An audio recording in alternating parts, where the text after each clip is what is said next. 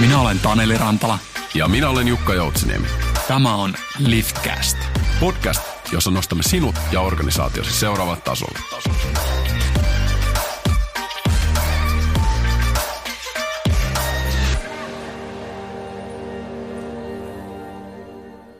Loistavaa päivää Liftcastin kuuntelijat. Nyt onkin erityisen hieno päivä, sillä pääsemme sukeltamaan Lifterin huippuasiantuntijan Kirsti Kehusmaan uuteen kirjaan merkitykselliset tavoitteet ja mittarit työyhteisön johtamiseen.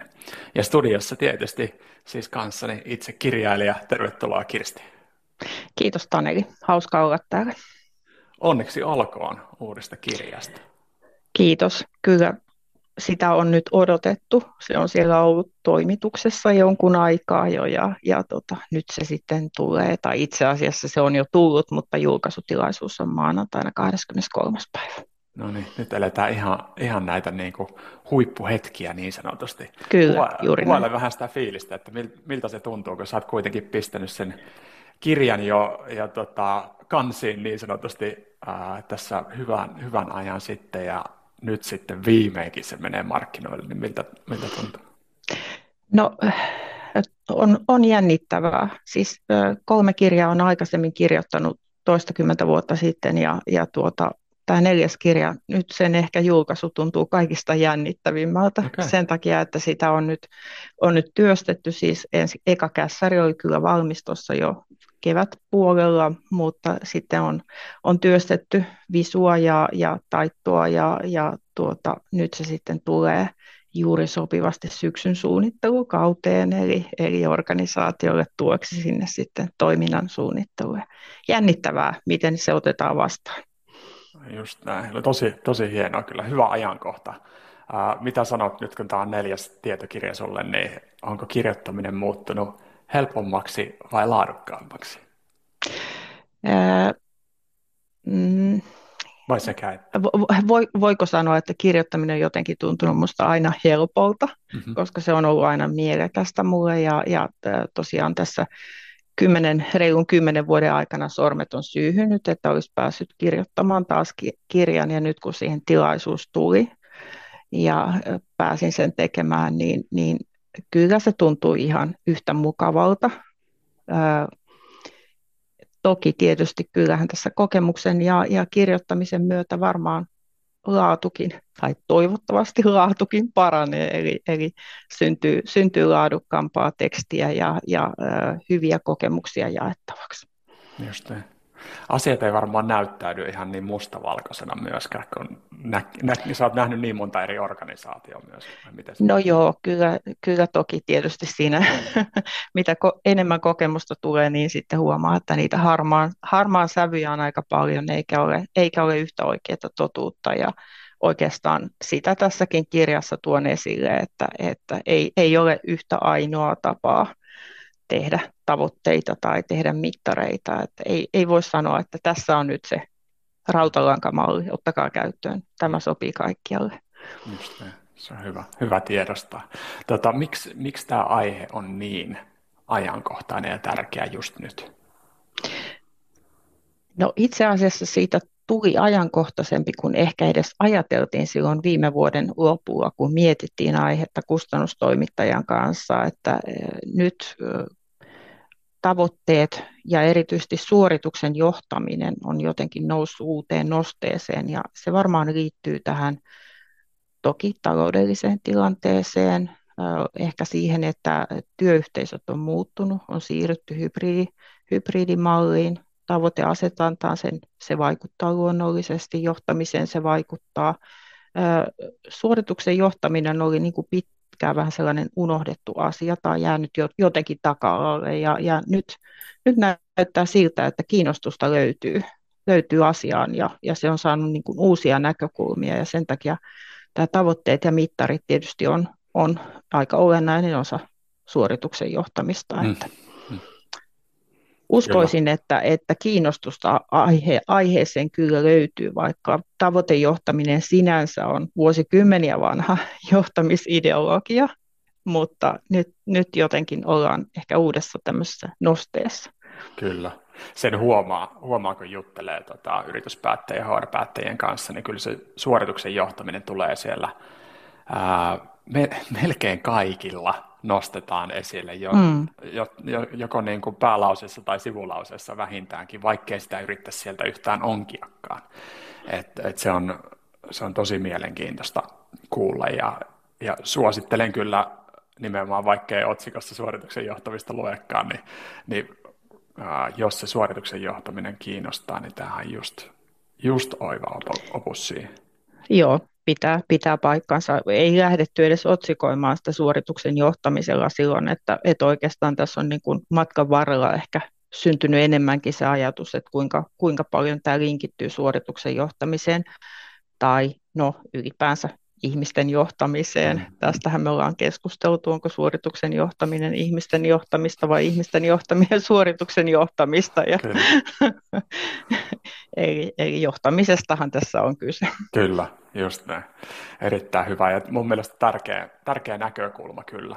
Hypätään vielä siihen suorituksen johtamiseen kohta tarkemmin, mutta, mutta kerro vielä vähän, että miksi tämä aihe on sulle henkilökohtaisesti tärkeä?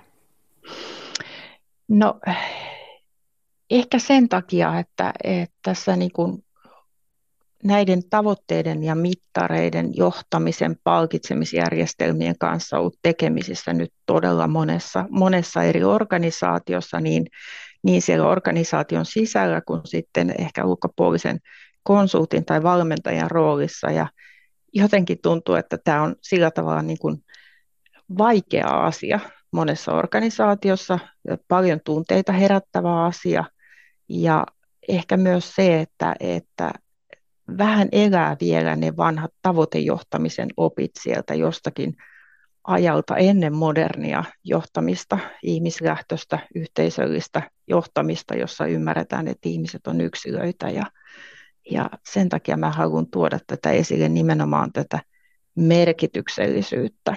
Hmm se, se on tässä niin kuin avainsana hmm. tässä kirjassa.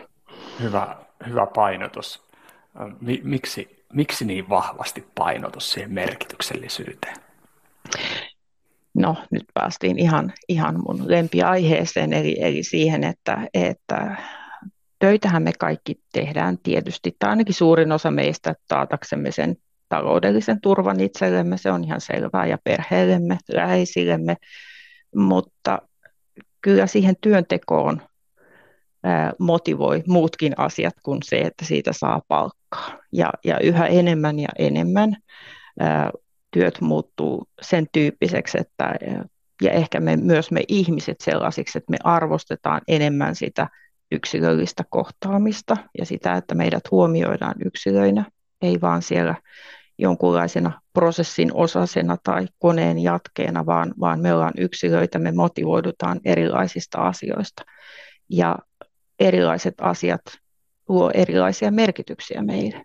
Ja tämä just nimenomaan tämä yksilöllisyyden huomioiminen ja sen, että mikä motivoi kutakin yksilöä minäkin hetkenä, minäkin elämäntilanteessa, missäkin elämäntilanteessa, ne on erilaisia. Eli, eli ehkä juuri se, että, että tavo, tavoitteilla ei voi, niin kuin, ei voi yksinkertaistaa ihmisiä. Ajatellaan, että kaikki jotenkin runnotaan siihen samaan malliin, kun laitetaan yhteiset tavoitteet ja mitataan tietyllä tapaa. Meidät pitää huomioida entistä enemmän yksilöinä. Tämä yksilöllisyyshän on tämmöinen niin kuin jo tutkimuksissakin nähty kasvava trendi. Yksilöllisyyttä arvostetaan ja se näkyy jo työelämässä erilaiset arvot, arvot vaikuttaa siihen, minkälaista työssä me halutaan olla ja, ja mikä, mikä meitä motivoi. Mm. Ja uskon, että tämä vaan tulee kasvamaan tällainen asennoituminen ja arvomaailma. Mm. Eli sen sijaan, että ajateltaisiin, että tämä on se toimialan best practice niin sanotusti, tai tietyssä toiminnossa tulisi olla just nämä tavoitteet, tämmöisessä roolissa pitäisi olla yleisesti nämä tavoitteet, niin karistellaan sitä ajattelua. Joo, just nimenomaan näin. Eli, eli tämmöistä stereotyyppistä ajattelua, että, että ihmisiä ohjataan rahalla tai, tai myyntiä ohjataan sillä, että asetetaan kovat myyntikäyntitavoitteet, tapaamistavoitteet tai, tai niin kuin yksinkertaistetaan liikaa sitä, että mikä motivoi kutakin. Ja, ja sitten liitetään se palkitseminen suoraan ehkä siihen yksinkertaistettuun malliin. Ja, ja sitten myös se, että et ei ole riittävän niin kuin joustavia, että jos tavoitteet ei ole oikein asetettu, niin kyllä me voidaan niitä muuttaa. Ei, ei, ei pidä niin kuin naurita niitä, että nämä on nyt ne meidän tavoitteet ja näissä me pysytään, pysytään vaikka nähtäisi, että ne ei nyt ohjaa oikeaan suuntaan tai ne ei oikeasti kannusta ihmisiä parhaaseen. Hmm. Se, se, ei ole, se ei ole mikään johtamisvirhe muuttaa tavoitteita. Kyllä. Jos voiko, se on perusteltua. Voiko, jos nyt mietitään sitä, että, että se vanhanaikainen niin sanottu best practice-tavoite johtaa tietyillä ihmisillä toimintaa oikeaan suuntaan, mm. ää, mutta, mutta ei kaikilla. Ei kaikilla. Niin ää, voiko ajatella, että asettamalla tavoitteen eri tavalla niille ihmisille, jotka eivät motivoidu siitä vanhanaikaista tavoitteesta tai siitä, siitä tota, suoraviivaista tavoitteesta, niin silti päästään samaan, samaan lopputulokseen tai niin onnistuneeseen ää, toimintaan siinä tehtävässä. Niin, itse asiassa uskon, että jopa parempaan lopputulokseen. Eli, eli jos nyt ajatellaan, otetaan tämmöinen hyvin yksinkertaistettu esimerkki. Monesti kuulee varsinkin johtoryhmissä, johdon piirissä, että sanotaan, että no yrityshän on olemassa sitä varten, että tehdään voittoa omistajille. Toki se on ihan laissakin säädetty. Sen takia yritykset on olemassa. Mm. Mutta kuinka moni näistä johtajista tai esihenkilöistä on valmis kertomaan tämän tavoitteena henkilöstölle, että teidän tavoitteena on nyt tehdä täällä voittoa omistajille. Mm. ja kuinka montaa se motivoi. Mm-hmm. Ja loppujen lopuksi kyllähän nyt yritysmaailmassa toimivat suurin osa ymmärtää joka tapauksessa tämän realiteetin, että yrityksen on, on tehtävä tulosta pysyäkseen toiminnassa, pysyäkseen kannattavana. Sitä tulosta tehdään paitsi omistajille, mutta myös sijoittamalla siihen tulevaisuuden kasvuun ja mahdollisuuksiin investoimalla ja muuten. Eli eh, se, se jotenkin niin kuin liian, liian niin kuin yksinkertaisesti nähdään asioita, että e, ehkä esimerkiksi sillä tavalla, että se mikä motivoi minua, että jos johtoa vaikka motivoi se, että me tehdään siitä tulosta ja saadaan siitä sitten henkilökohtaista ehkä palkkiotakin tai muuten se, se on paljon lähempänä sitä johtoa se tuloksen tekeminen, kun taas sitten siellä muualla organisaatiossa, niin, niin se, että tehdään, tehdään tulosta on ikään kuin perusedellytys, mutta ei se mua välttämättä motivoi yhtään sen parempaan suoritukseen. Hmm. Mä ymmärrän, mistä se tulos syntyy, miten sitä tehdään, mutta kannustaako se mua kehittämään osaamistani, kehittämään toimintaa, viemään sitä organisaatiota eteenpäin? Hmm. Ei välttämättä ollenkaan. Kyllä. Tai mä ehkä teen sitä joka tapauksessa, oli mun tavoitteet mitä tahansa. Eli tässä tämä vanha sanonta, että sitä saat mitä mittaat, niin mä olen vahvasti eri mieltä tai mm. osin eri mieltä. Sanotaan mm. nyt ehkä enemmänkin niin, ei otetaan harmaan sävyt mukaan. Eli osin saadaan sitä, mitä mitataan, kyllä, mutta osin saadaan joka tapauksessa jotain, vaikka mitattaisiin jotain toista. Eli otan nyt vaikka itseni esimerkiksi. Kyllä mä pyrin siihen yrityksessä toimiessani, että, että tehdään tulosta, mutta joka tapauksessa mä näen sen myös, että mua, mua motivoi, motivoi se, että mä, mä pyrin kehittämään toimintaa, pyrin siihen, että, että yhdessä tehdään enemmän kuin aikaisemmin, paremmin kuin aikaisemmin, huolimatta siitä, että miten mua mitataan.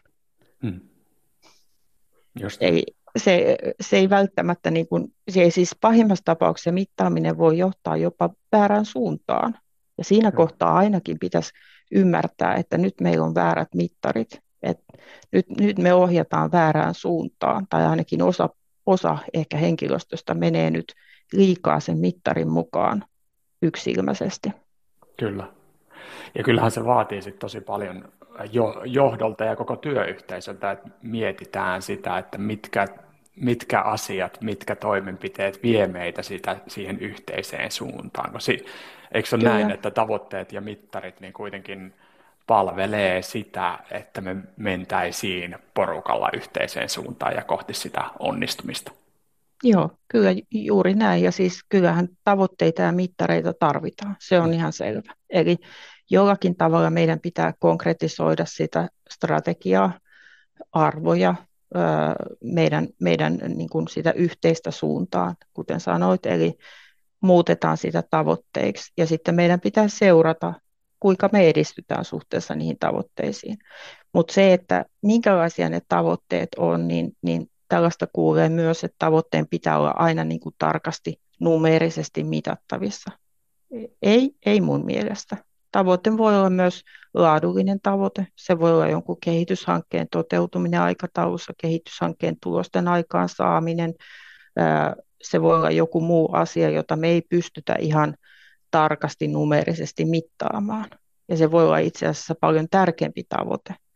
Totta kai meillä on joku mittari siihen, että me jotakin saadaan aikaiseksi tietyllä aikavälillä, tietyillä resursseilla, mitä se sitten onkaan. Mutta me tarvitaan niin sen yhteisen suunnan konkretisoimiseksi. Mutta tässäkin on erittäin tärkeää se, että strategian pitää olla riittävän kirkas ja yksiselitteinen. Et jos se on sellainen yläpilvi, ja, ja siitä ruvetaan pudottelemaan konkreettisia tavoitteita, niin on todella vaikea nähdä sitä yhteyttä, että, että tuolla on se strategia, tuolla meidän tahtotila, tuonne haluttaisiin päästä, ja okei, tavoitteet on nyt sitten nämä, että tässä kuussa tehdään tulosta näin paljon ja, ja, ja tota, saadaan, saadaan joku laatumittari tälle tasolle. No, miten nämä liittyy tähän strategiaan? Hmm. Ja tämä yhteys on sellainen, mikä ehkä aika monessa organisaatiossa edelleen uupuu. Ja strategia jää sinne liian ylätasolle, kun sieltä nimenomaan pitäisi saada ne tavoitteet pudotettua niin sanotusti. Hmm, kyllä, just näin, se on linkissä, linkissä vahvasti. Mi- mikä, mikä muu asia yleisesti menee pieleen, kun asetetaan tavoitteita ja mittareita organisaatiossa? No kyllähän yleisesti ottaen varmaan menee ihan oikeaan suuntaan, mm. että ei voi sanoa, että aina, aina menee pieleen, mutta eh, ehkä myös sellainen, että tämän strategian ja, ja arvojen ja johtamisen välinen yhteys. Että me mietitään strategiaa, Ehkä on sitäkin kirkastettu, ehkä me ollaan määritetty arvoja. Ne todennäköisesti on ehkä enemmän kuin tavoitearvoja kuin välttämättä niitä, mitkä toteutuu täydellisesti siinä organisaatiossa sillä hetkellä. Ää, mutta mietitäänkö me riittävästi sitä, että se johtamismalli vastaa sitä strategiaa ja arvoja? Johdetaanko me vanhalla johtamismallilla ja siihen liittyy just, että tuleeko se vanha johtamismallin mukana myös se vanha tavoitteiden asetantatapa. Mm-hmm. Eli se, että arvot, strategia, johtamismalli, tavoitteet, mittarit. Näistä löytyy se punainen lanka kautta linja. Se on se juttu. Että joka ikinen organisaatiossa ymmärtäisi, että tuosta se menee. Näin ne muuttuu. Arvot, strategia, johtaminen, tavoitteet, mittarit. Ja sitten vielä, mikä on se minun roolini tässä kokonaisuudessa. Just Tämä on mielenkiintoista nähdä organisaatiossa, jos parailee ja, ja kun nämä ei, ei mene samaan suuntaan. Kun tässä mm. on niin kuin jotain kohtaa, jotain kulmaa on lähdetty uusimaan ja ajatellaan, että se nyt ratkaisee tämän koko paketin. Niin sitten se on jännä huomata, että siellä siellä hakataan sitten vähän päätä seinään sen kanssa, että haluttaisiin vaikkapa johtamisjärjestelmää muuttaa tai johtamistapaa jollain tavalla muuttaa, ää, mutta sitten esimerkiksi tavoitteet ei ole asetettu sen mukaisesti. Mm-hmm. Ja sit, sittenhän se niin kuin, nimenomaan kampittaa sitä, sitä muutosta, että ei pystytä muuttamaan sitä johtamistapaa. Että se on, toi, on, toi on erittäin tärkeä huomio, mutta miten sä näet sitten yrityksen strategia? arvojen johtamismallit, tavoitteet, mittarit, arviointimenetelmät, palkitseminen. Sä sanoit, että nämä pitäisi tukea toisia, ohjata organisaatiota samaan suuntaan, mutta miten se niin kuin käytännössä tapahtuu sitten? No käytännössähän se tapahtuu monesti niin, että ajatellaan, että okei, nyt meidän palkitsemisjärjestelmä on väärä, kun ei saada haluttuja tuloksia. Ja sitten todetaan, että me muuttaa nyt sitä palkitsemisjärjestelmää. Varmaan voi ollakin tarpeen sitä muuttaa, mutta silloin kyllä mennään ehkä, ehkä niin kuin puuhun vähän väärinpäin. Eli kyllä mä lähtisin sieltä johdosta liikkeelle. Ja ehkä jopa, tai mieluiten sieltä johtoryhmästä lähtien. Eli sieltä miettimällä sitä, että mikä se meidän johtamismalli on. Ja myös niin kuin sen henkilökohtaisten arvojen, johtajien arvojen peilaaminen niihin haluttuihin arvoihin ja strategiaan.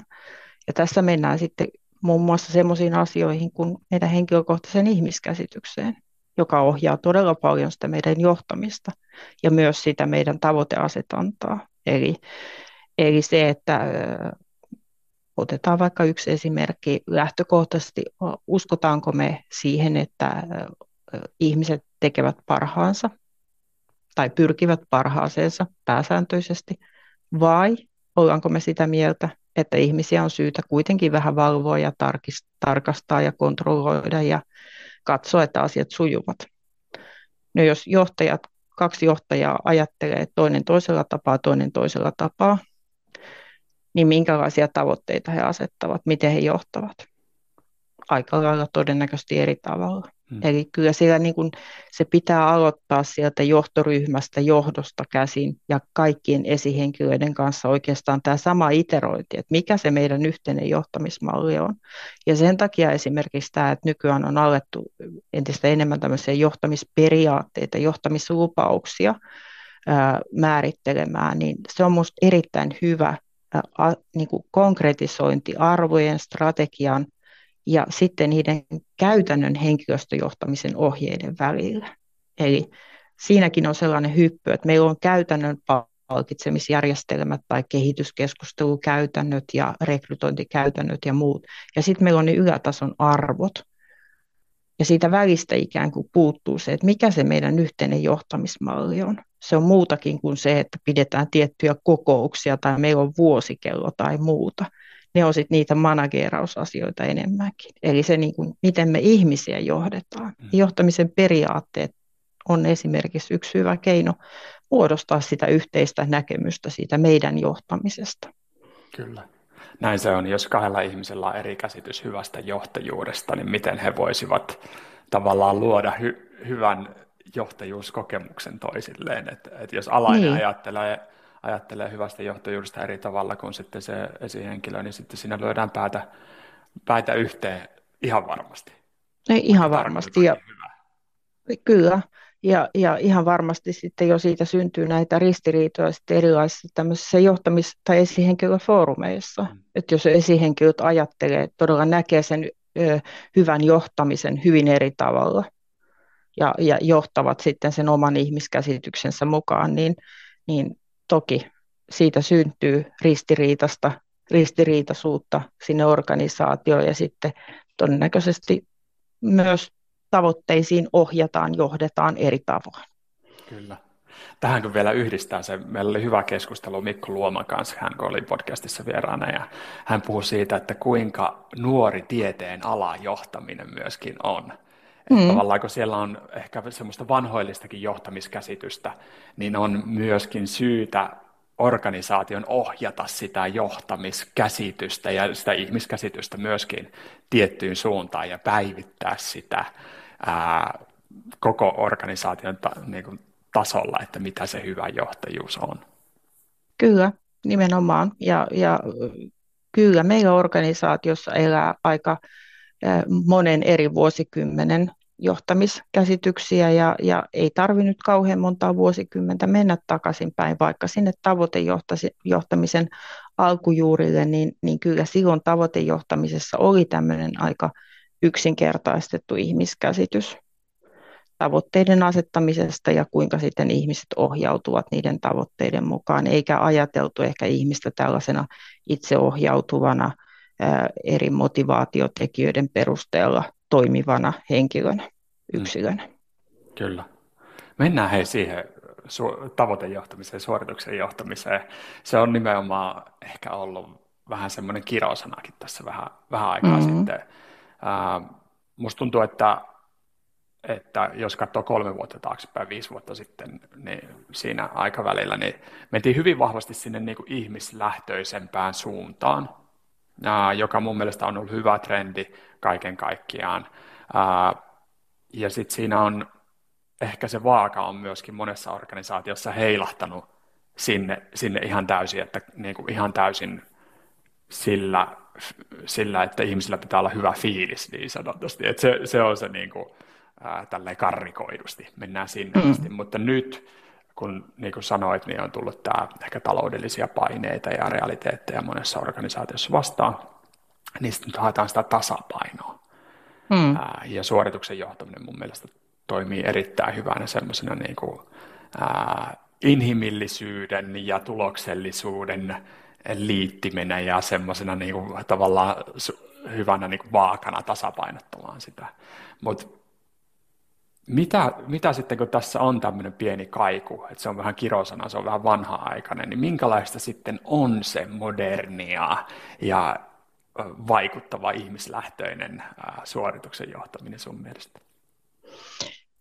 No äsken tuossa kiteytit, se on sitä inhimillistä ja samaan aikaan tuloksellista. Mm. Ne, on, ne on kuvaavat sanat ja hyvin, hyvin tuossa kuvasit tätä. Ehkä on menty toiseen äärilaitaan, että kaikilla pitää olla kiva ja hyvä fiilis ja, ja pitää olla niin kuin, äh, ENPS korkealla ja, ja niin kuin työnantajamaine kohdallaan, työntekijäkokemuksesta on puhuttu paljon. Kaikki on tosi tärkeitä asioita, mutta se hyvä fiilis kyllä syntyy sitten erilaisista asioista siellä ja, ja eri, eri ihmisillä se on, se on erilaiset asiat vaikuttaa siihen.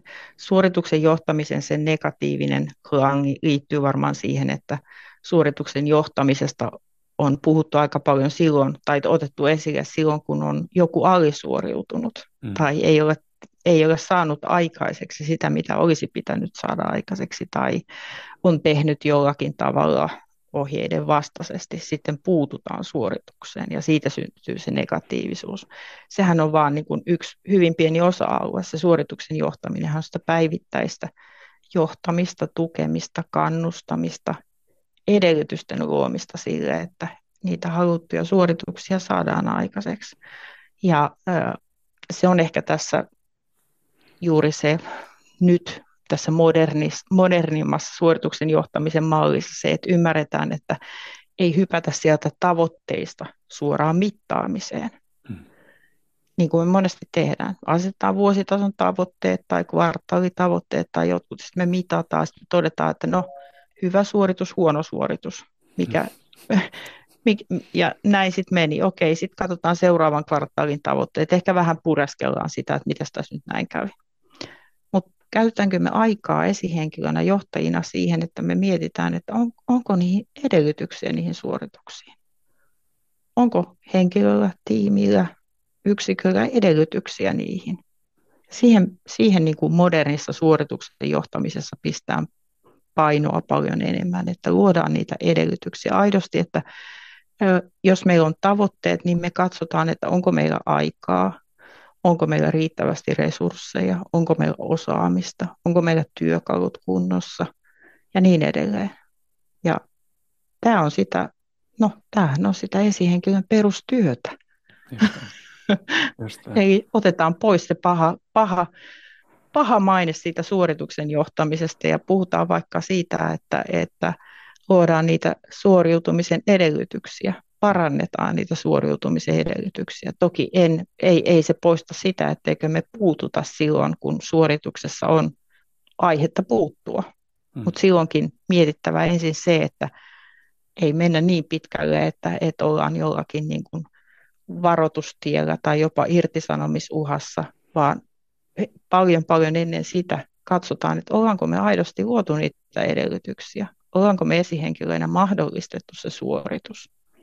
Kyllä, joka vaatii aika paljon taitoja tietysti esihenkilöltä sitten, että se, sehän niin kuin monesti, monesti kun mennään siihen sykliin, että, että asetetaan ne tavoitteet kerran vuodessa ja sitten katsotaan, yllätytään molemmat, molemmat siellä vuoden päästä siellä huono oneissa, että mitkä ne tavoitteet olikaan ja sitten todetaan, että ei hemmetti, että eihän tämä nyt mennytkään niin kuin piti, niin sitten, sitten siinä lähdetään just sille niin kuin väärälle polulle ja lähdetään niin kuin, saattaa jopa mennä niin kuin varoituksiin ja muihin, muihin vastaaviin, joka ei ole johtamisprosessia mun mm. mielestä, että se alkaa mennä niin kuin enemmän irtisanomisprosessiksi. No se on ihan totta ja sitten tässä on tietysti vielä sellainen riskitekijä, että, että jos nyt organisaatiossa on vaikka monia esihenkilötasoja, niin johtoryhmässä ehkä sitten katsotaan, että okei, että jaha, tuossa tiimissä tai yksikössä ei ole nyt päästy tavoitteisiin, vuoden kuluttua todetaan, että näin on tapahtunut. Hmm. Ja sitten ehkä tehdään johtopäätöksiä, jotka perustuu ihan vääriinkin oletuksiin, virheelliseen tietoon. Eli kyllähän tässä niin kuin olennaista on nimenomaan se päivittäinen johtaminen, se päivittäinen tuki, kannustaminen, palaute. Ja nyt kun entistä enemmän tehdään vielä tällaista etätiimeissä töitä, ei nähdä toisiamme niin paljon, niin tätä ei niin kuin voi korvata sillä, että nyt lisätään sitten mittareita ja mittaroidaan oikein tarkasti, että tuleeko se työ nyt tehtyä sillä kotona ja kirjataan, kirjataan työaikoja ja tuloksia päivittäin tai muuta. Ei, ei, me, ei me haluta, me modernin ajan ihmiset emme halua sitä sellaista johtamista, vaan nyt me halutaan niin kuin entistä enemmän esihenkilöltä sitä, että tuki on saatavissa tarvittaessa ja esihenkilö on kiinnostunut meistä, miten hän voi, hän voi tukea, kannustaa, edesauttaa niitä edellytyksiä. Hmm. Eli, eli nyt ei kannata todellakaan esihenkilöiden niin kuin vetäytyä omiin asiantuntijatehtäviinsä ajatella, että huh, kun vapautu kummasti aikaa tähän omaan työhön, kun, kun noi, on noi ihmiset on tuolla etänä ja muuta, että eiköhän ne siellä itseohjautuvasti hoida ja katsotaan sitten kuukausipalaverissa tai kvartaalipalaverissa, että tuliko tavoitteet täyteen. Nyt just tarvitaan entistä enemmän sitä, sitä öö, ikään kuin jatkuvaa kanssakäymistä. Just. Siihen vaan täytyy luoda uusia muotoja ja, ja varmistaa, että se on säännöllistä.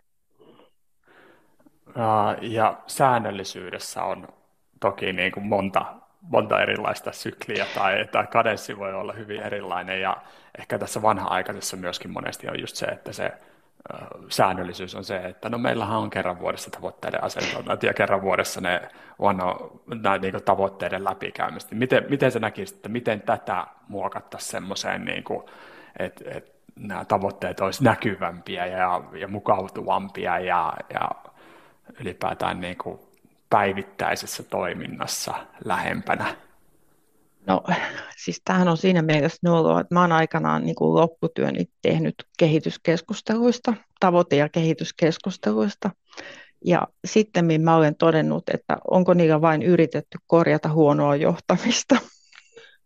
että se esihenkilö edes kerran vuodesta tai pari kertaa vuodessa kävisi keskustelun ihmistensä kanssa, jos ei muuten käy. No toki, kyllä varmasti tätä on yritetty, mutta, mutta ehkä silloin myös nyt ollut sekin negatiivinen vaikutus, että ajatellaan, että se, se ikään kuin ne muutamat muodolliset keskustelut kompensoi sitä, sitä muuta, muuta johtamista ja esihenkilötyötä. Kyllä mun mielestä esimerkiksi tämä käytäntö, nämä one on oneit, keskustelut säännöllisesti on tosi hyviä. Sovitaan säännöllisesti kalenteriin joku aika. Tässäkin taas yksilö huomioiden. Jollekulle se on ehkä tarpeen viikoittain, joskus varmaan alkuvaiheessa uudessa tehtävässä tai uudella työntekijällä päivittäin, jollekulle riittää kerran kuukaudessa. Me ollaan eri tavalla itseohjautuvia, mutta kyllä, me, kyllä se, niin kuin se säännöllinen yhteydenpito on tärkeää myös sen yhteisöllisyyden luomiseksi, sen, sen että ihminen ymmärtää tai no ymmärtää, tuntee olevansa osa yhteisöä, tärkeä osa sitä yhteisöä. Ja kyllä siinä se esihenkilön kiinnostus ja panostus on hyvin merkityksellinen. Että jos, jos niin esihenkilö vaan niin on jossain näkymättömissä eikä ole paljon, paljon kuulu hänestä ja osasto, osastokokouksessa tai jossain voidaan olla Teamsissa kameran takana, niin hmm, olenko mä silloin osa yhteisöä? Tunnenko mä olevani tärkeä osa yhteisöä? En Kyllä. välttämättä. Kyllä. Et kyllä se, niin kuin se kiinnittyminen siihen yhteisöön, meillähän on kuitenkin tarve olla osa jotakin, jotakin kokonaisuutta, jotakin ryhmää.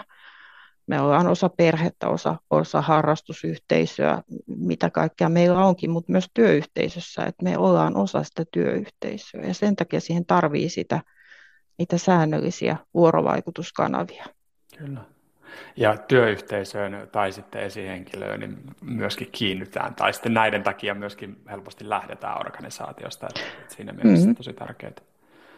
Kyllä, kyllä se, no, se on moneen kertaan tutkittu ja todettu, että, että huonoksi koettu esihenkilötyö on, on yksi merkittäviä syitä siihen, että vaihdetaan työpaikkaa. Kyllä. Ja tässä mun mielestä on nyt tärkeä, tärkeä mennä myöskin siihen, että eihän se tarkoita sitä, että nyt jokaisen esihenkilön pitäisi olla mahdollisimman mukava sille omaiselle tiimille, omalle ti, tiimiläiselle. Et se ei ole sitä, että nyt silkkihansikkain pitää käsitellä jokaista ihmistä ja onhan nyt kaikki varmasti hyvin ja vähän niin kuin kumarellaan suoraan sanottuna kaikille. Et sitähän tässä nyt ei haeta missään tapauksessa. Ei, ei todellakaan. Ei, ei siis kyllä e- esihenkilön pitää osata myös vaatia ja, ja kyllä hänen tehtävänsä on saada aikaiseksi niitä su- haluttuja suorituksia oman tiiminsä kanssa. Et ei ole tarkoitus se, että, että niin kuin varmistellaan, että onhan sulla nyt mukava olla ja kaikki hyvin. Ja totta kai pitää olla kiinnostunut siitä hyvinvoinnista ja tämän tyyppistä asioistakin, mutta yhtä lailla myös siitä, että, että todellakin ne työt tulevat tehtyä ja, ja niitä tehdään ehkä entistä paremmin, laadukkaammin, enemmän, mitkä ne tavoitteet sitten onkaan. Mm. Ja siihen on edellytykset olemassa. Et missään tapauksessa niin kun, ä, ei voi katsoa sormien läpi sitä, että jos joku laiminlyö tehtäviään tai, tai toimii yhteisten pelisääntöjen vastaisesti, siihen pitää puuttua ja siihen pitää puuttua välittömästi. Ei sillä tavalla, että aletaan uhkailemaan varoituksilla, vaan, vaan otetaan selville, selvitetään, mikä tässä tilanteessa nyt oikein mättää. Et minkä takia näin tapahtuu. Ja siihen tarvitaan sitä keskustelua. Kyllä. Hirveän yksinkertaista sanoa, mutta näähän on juuri niitä asioita, jotka me ehkä tai esihenkilöt ja ylipäänsä työyhteisön jäsenet, niin ei kauhean helpolla ota puheeksi. Että sitä katsotaan aika pitkään, vaikka nähdään, että nyt toi työkaveri ei, ei tee hommiaan tai ne kasaantuu jollekulle tiimin jäsenelle ja sitten esihenkilö huomaa sen ehkä vasta myöhemmin ja ajattelee, että no onko siellä vähän vaikeaa nyt tai jotain muuta. Ei, kyllä ne pitää saman tien ottaa puheeksi ja kannustaa siihen, että, että niin kuin avoimesti kerrotaan että nyt, nyt on ongelmia, nyt on haasteita, Kyllä. nyt tulee virheitä. Niitä tulee aina. Haastavia, haastavia, mutta erittäin tärkeitä johtamistilanteita ja monesti huomaa, että, että jos tämmöiseen tilanteeseen, vaikeaseen tilanteeseen ei puututa tai ei uskalleta käydä sitä vaikeaa keskustelua, niin se ei vaikuta ainoastaan siihen yhden ihmisen suoriutumiseen, vaan koko tiimin suoriutumiseen tosi paljon. Joo, vaikuttaa ja se alkaa niin kuin yllättävän nopeastikin vaikuttaa siihen, että muut turhautuu, ärsyyntyy, syntyy konflikteja ja pian niin kuin koko se tiimin ryhmän suorituskyky alkaa laskea. Että kyllä se, se koetaan niin kuin, ei yhdenvertaisena kohteluna, jos, jos jonkun annetaan toimia toisella tapaa. Et toki tietysti niin kuin muistetaan nyt se inhimillisyys. Me ollaan ihmisiä, meillä on erilaisia elämäntilanteita, että, että se täytyy huomioida, että, että kaikenlaisia asioita tapahtuu ihmisten elämässä, suuriakin tragedioita ja muuta, ää, sairastumisia tällaisia. Totta kai nämä pitää huomioida, mutta jos vaan mahdollista, myös niin kuin niistä avoimesti kertoa Tietysti se on henkilöstä itsestään kiinni, haluaako hän kertoa, mutta jos siellä tiimissä on, on tällainen turvallinen olo ja pystyy kertomaan, että nyt mulla on vaikeaa elämässä, niin silloin todennäköisesti saa tukea myös niitä muita tiimiläisiltä. Harva tulee siinä kohtaa sanomaan, jos kerrot vaikka, että mulla on nyt vakava sairastumistapaus lähipiirissä tai kuolema tai, tai joku muu, niin kyllä silloin yleensä tukea tulee. Kyllä. Just näin.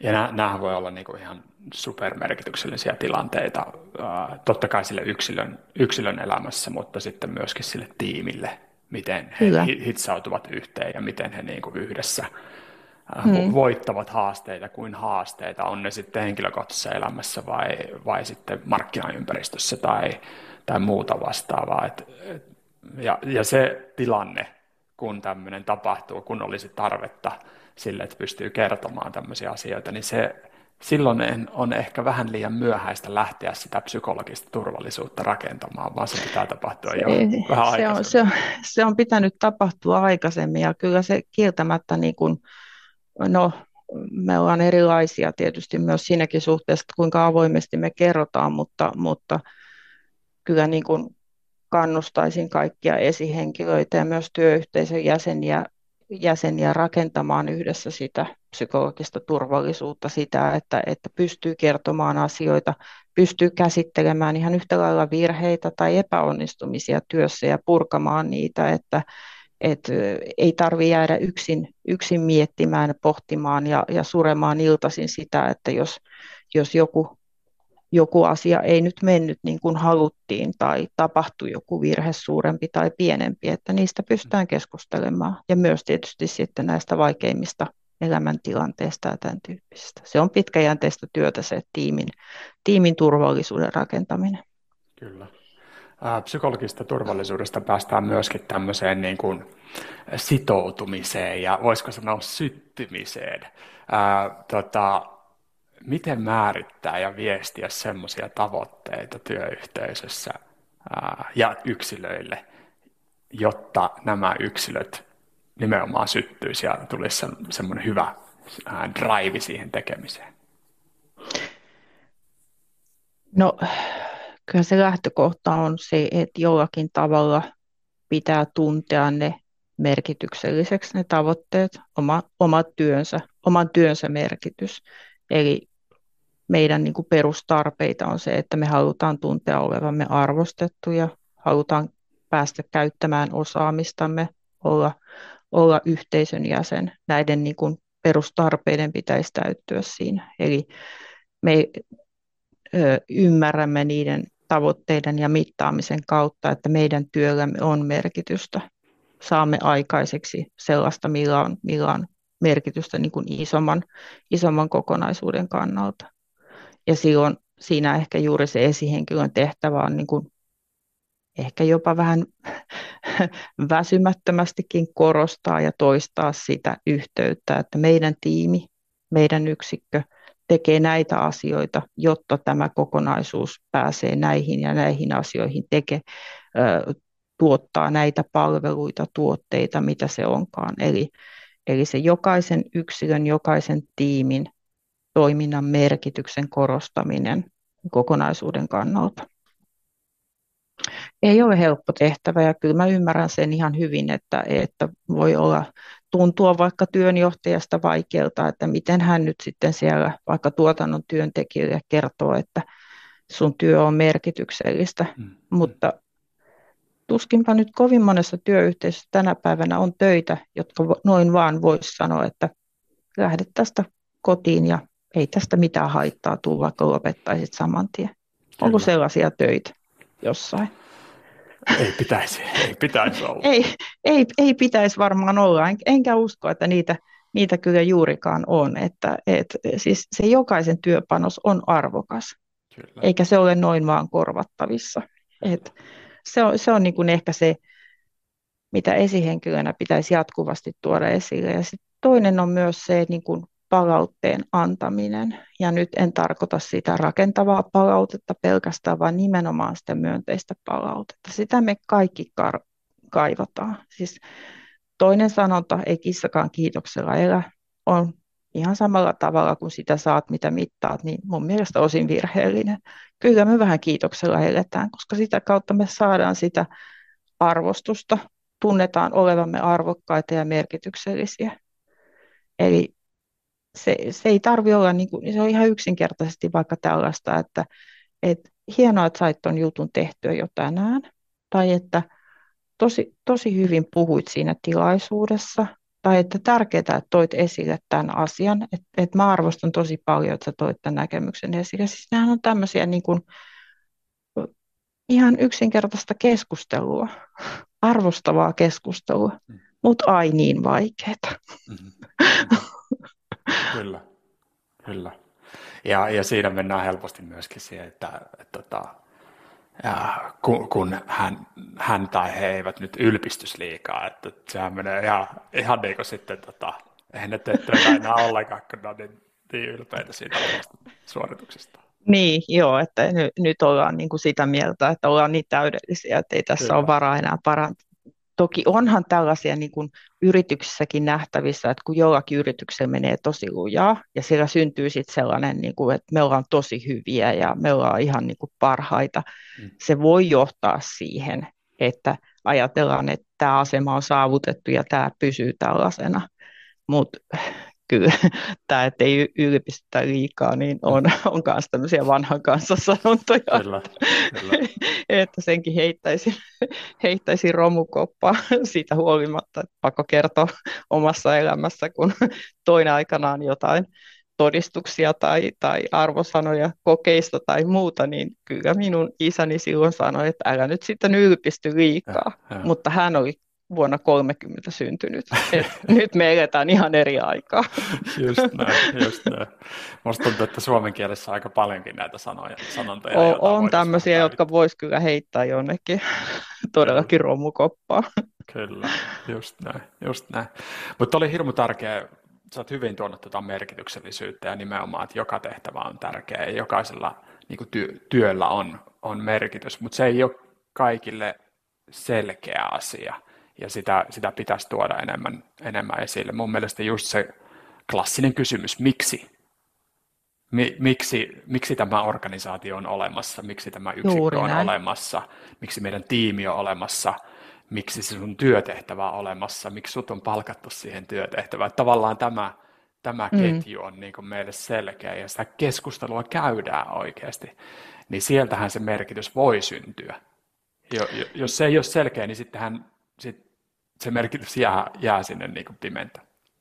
Ja tässä päästään just siihen strategian kirkkauteen, täsmällisyyteen ja siihen, että se on, se on selkokielistä, että se yritys ei ole olemassa vain tuottaakseen voittoa omistajille, vaan, vaan se on tuottaakseen jotain tiettyjä palveluita, tuotteita, ratkaisuja tietylle asiakaskunnalle, tietylle markkinalle, mikä onkaan se tehtävä ja, ja sitten mikä on se tahtotila, missä halutaan olla tulevaisuudessa, millä konkreettisilla stepeillä sinne päästään. Kun tämä on niin kuin kirkastettu, tämä strategiapolku, niin silloin sieltä on kyllä niitä tavoitteita aika helpostikin saatavissa ja, ja näytettävissä myös se jokaisen tiimin, jokaisen tehtävän rooli tässä kokonaisuudessa. Mm. Kyllä. Väittäisin Mutta... näin isossakin organisaatiossa. Juuri näin, juuri näin. Mennään sinne niin kuin vielä sinne ta- tavoitteiden maailmaan ja, ja ajatellaan nyt, että tota, nämä tavoitteet voi ratkaista aika, aika monenlaisiakin tilanteita. Ää, niin kuin tiedetään, niin esimerkiksi suorituksen johtaminen ei ole vaan, kyse ei ole vaan siitä, että nyt tavoite, tavoite ratkaisee kaiken, mutta jos, mutta jos katsotaan tästä ihan niin kuin tavoitteiden näkökulmasta, ää, niin tota, otetaan tämmöisiä pieniä case-esimerkkejä. Eli mitä mahdollisesti voisi tehdä tavoitteiden näkökulmasta tässä kyseisessä seuraavassa tilanteessa.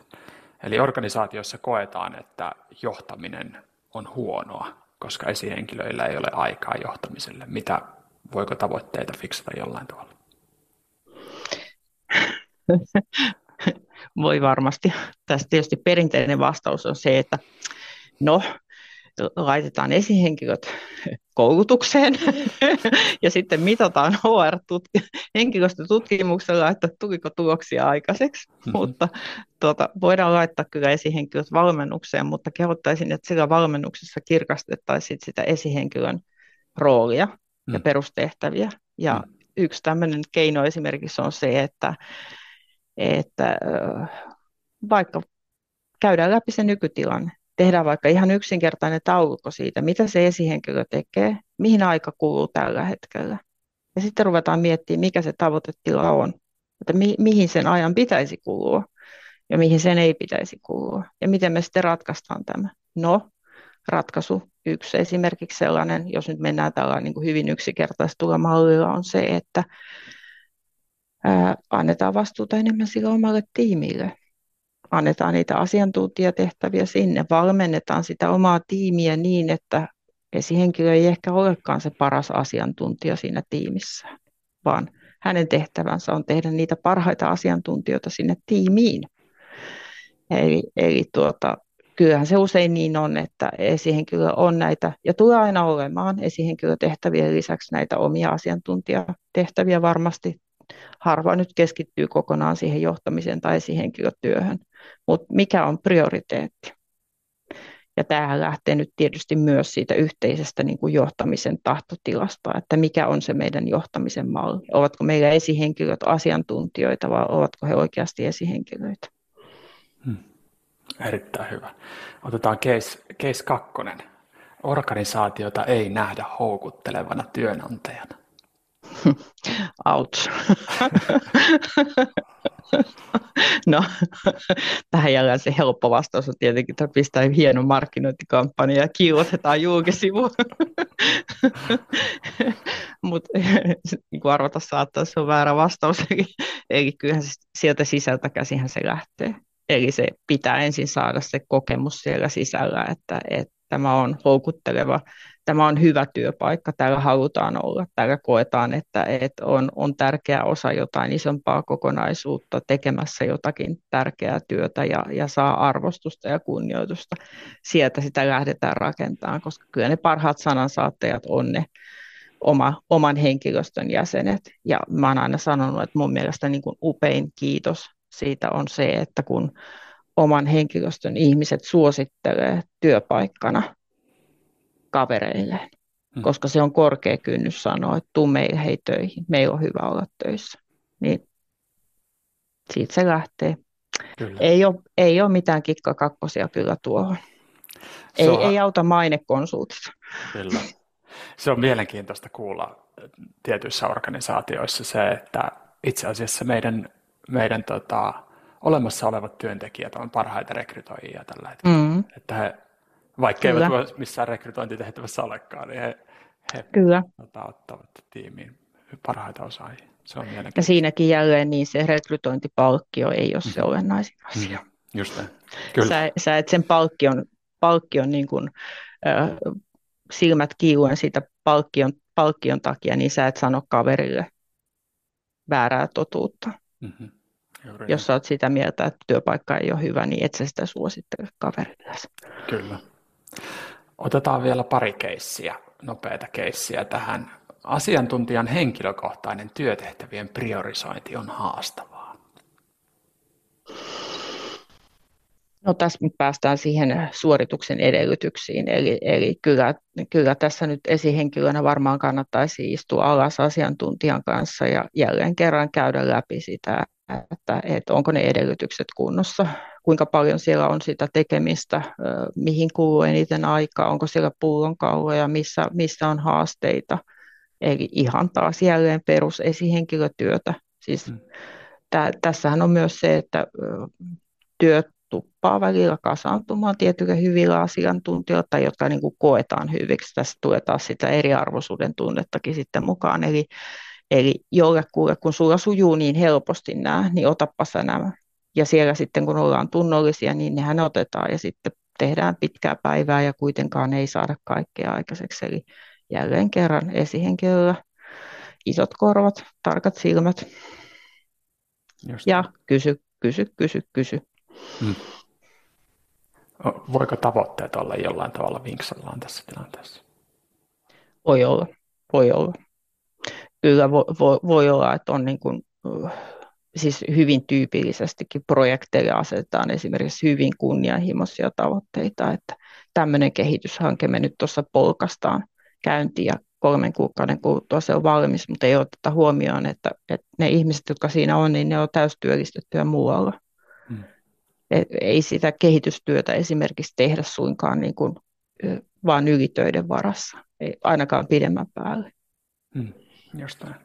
Otetaan viimeinen, viimeinen keissi, ja tämän haluan nostaa ihan vain sen takia, että tiedän, tiedän että sä teet, kun teet paljon johtoryhmien kanssa hommia ja, ja monenlaisessa, monella tapaa ää, pyrit saamaan sitä johtoryhmää onnistumaan omassa työssään, niin mitä jos tämä johtoryhmän jäsenet eivät toimi koherenttina tiiminä? Mitä, voitaisiko me tehdä tavoitteiden näkökulmasta jotain?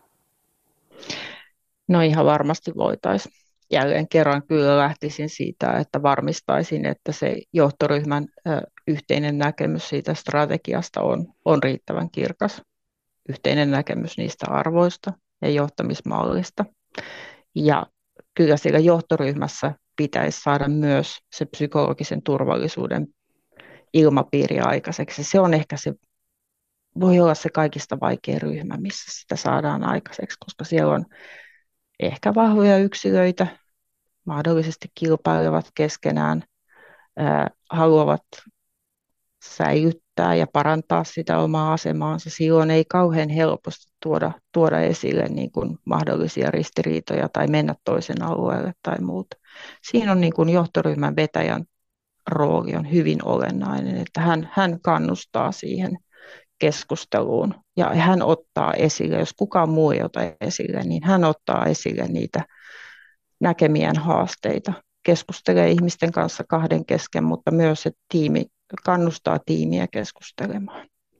Joskus voi olla ihan silmiä avaavaa myös ottaa siihen joku ulkopuolinen mukaan havainnoimaan, näkemään asioita, joita välttämättä ei enää sieltä johtoryhmän sisältä nähdä. Ja, ja kyllä aina johtoryhmässäkin hyvä työkalu on jollakin tavoin parantaa sitä itsetuntemusta, ymmärtää sitä omaa käyttäytymistä, jota kautta ymmärtää sitten myös muiden käyttäytymistä, minkä takia joku käyttäytyy tietyllä tavalla, minkä takia minä käyttäydyn eri tavalla. Eli kyllä keskinäisen tuntemuksen ymmärryksen lisääminen on, on tosi tärkeää tässä haastavassa ryhmässä. Just just. Siellä, on, siellä on varmasti haasteita, mutta myöskin valtavaa potentiaalia, sit Aivan. Kun se saadaan, saadaan ryhmä toimimaan. Kyllä. Kun se ryhmä saadaan toimimaan yhteiseen suuntaan, niin hän näyttää esimerkillään sitä suuntaa koko organisaatiolle. Että se on niin kuin avainasemassa oleva tiimi. Just näin. Erittäin hyvä. Nämä olivat mielenkiintoisia keissejä. Kiitos Kiitos hyvistä ja monipuolista vastauksista niihin. Tota, jos vielä katsotaan, katsotaan pikkasen tota, muutama näkökulma tähän sun kirjan aiheisiin, niin mitä sä sanoisit, että millaisessa roolissa tavoitteet ja mittarit tulee olemaan organisaatioissa tulevaisuudessa? Varmasti asetetaan tavoitteita, varmasti mitataan, kuinka tavoitteisiin päästään se on, se on ihan selvää. Mutta no, nyt on jo monen kertaan sanonut, tämän yksilöllisyyden korostuminen varmasti tulee näkymään. Toisaalta tulee näkymään se, että, että työyhteisöt monimuotoistuu, työn tekemisen tavat monimuotoistuu tästä edelleen. Vaikka nyt ollaankin hybridityössä, niin sieltä tulee tekoälyä ja, ja kaikkea muutakin, muutakin mahdollista. Eli, eli kyllä meidän niin kuin, tavoitteiden ja mittareiden pitää elää näiden asioiden myötä. Yksi tärkeä trendi on myös vastuullisuuden korostuminen. Se tulee varmasti näkymään enemmän tavoitteissa ja mittareissa. Just Oikein hyvä. Mikä sun mielestä olisi sellainen yksi asia, mihin jokaisen yksilön nyt tulisi keskittyä tavoitteisiin liittyen? Olisiko, olisiko joku sellainen asia, mitä voisi pohtia tai lähteä keskustelemaan siellä omassa organisaatiossa? No kyllä se on esimerkiksi sellainen oikein hyvä vantuvanin tai, tai kehityskeskustelun aihe ja, ja itse tutkimuksen paik- tutkiskelun paikka, että mikä minua motivoi. Mitkä mm. asiat minua motivoi tai mitkä heikentää sitä motivaatiota. Emme välttämättä niin tietoisia niistä olla, plus että ne muuttuu eri elämäntilanteissa, eri tehtävissä, eri yhteyksissä. Avoin Sitä kannattaa miettiä. Mm. Joo. Mm käydä keskustelua miettiä. Erittäin hyvä. Suosittelen hakemaan sieltä uuden Kirstin opuksen, eli merkitykselliset tavoitteet ja mittarit työyhteisön johtamiseen.